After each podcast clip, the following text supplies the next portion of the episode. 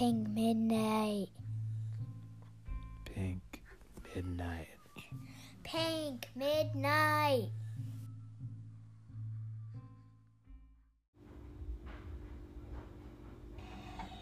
Let's start at the beginning. That's Carl.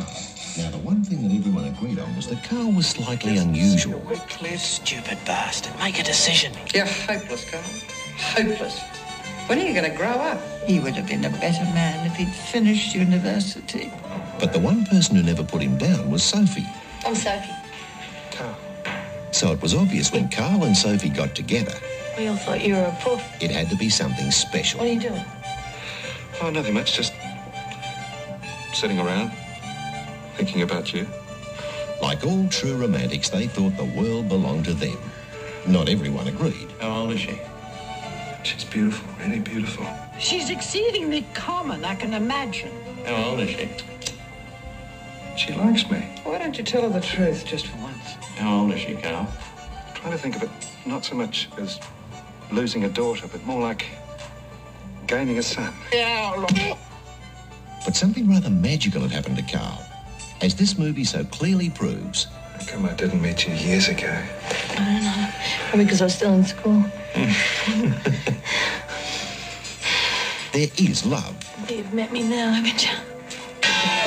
laughter, This is how you do it. and life.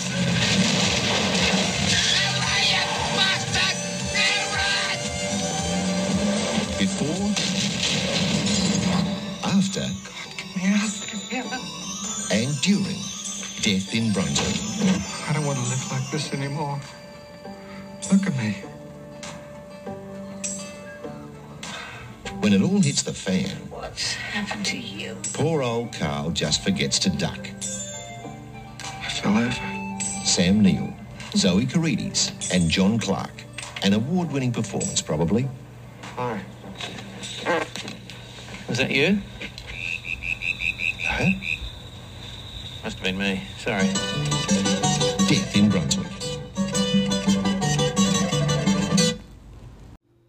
Through the shabby, uncooked neighborhoods, through the tried, the true, the blue, the downtrodden of an escaped snake afternoon.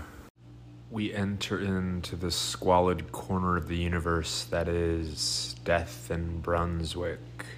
No matter how surreal, decrepit, insane, desperate the characters will become in this haunting film, which is in the same realm as something like the masterpiece Withnail and I.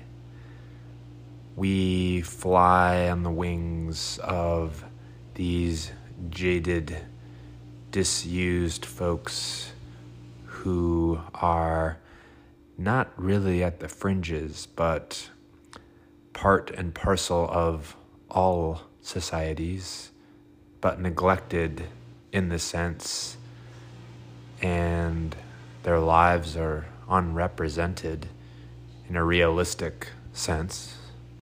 Is it the nausea of your life or the nausea the crime induces, which causes the winds to fillet you and the night to move through your mind down disused and diseased corridors where the swamps rise up and every lingering giblet of sustenance turns on you like a parasite?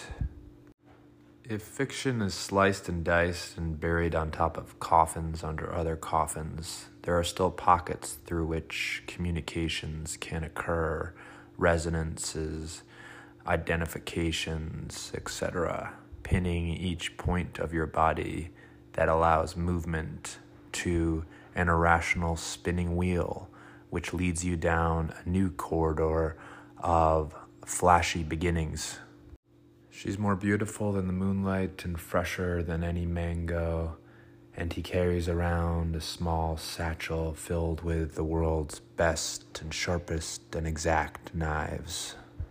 The brutality is clear, the honesty sings, tears of laughter, enjoyment, and connection can occur because every moment of aching pain and humiliation is what we all go through on this journey through the under branches of society. Anyone with a screaming Jay Hawkins poster is an angelic compadre in my endlessly unspooling, crisscrossing, wire annihilating book. Thank you for tuning in to Pink Midnight.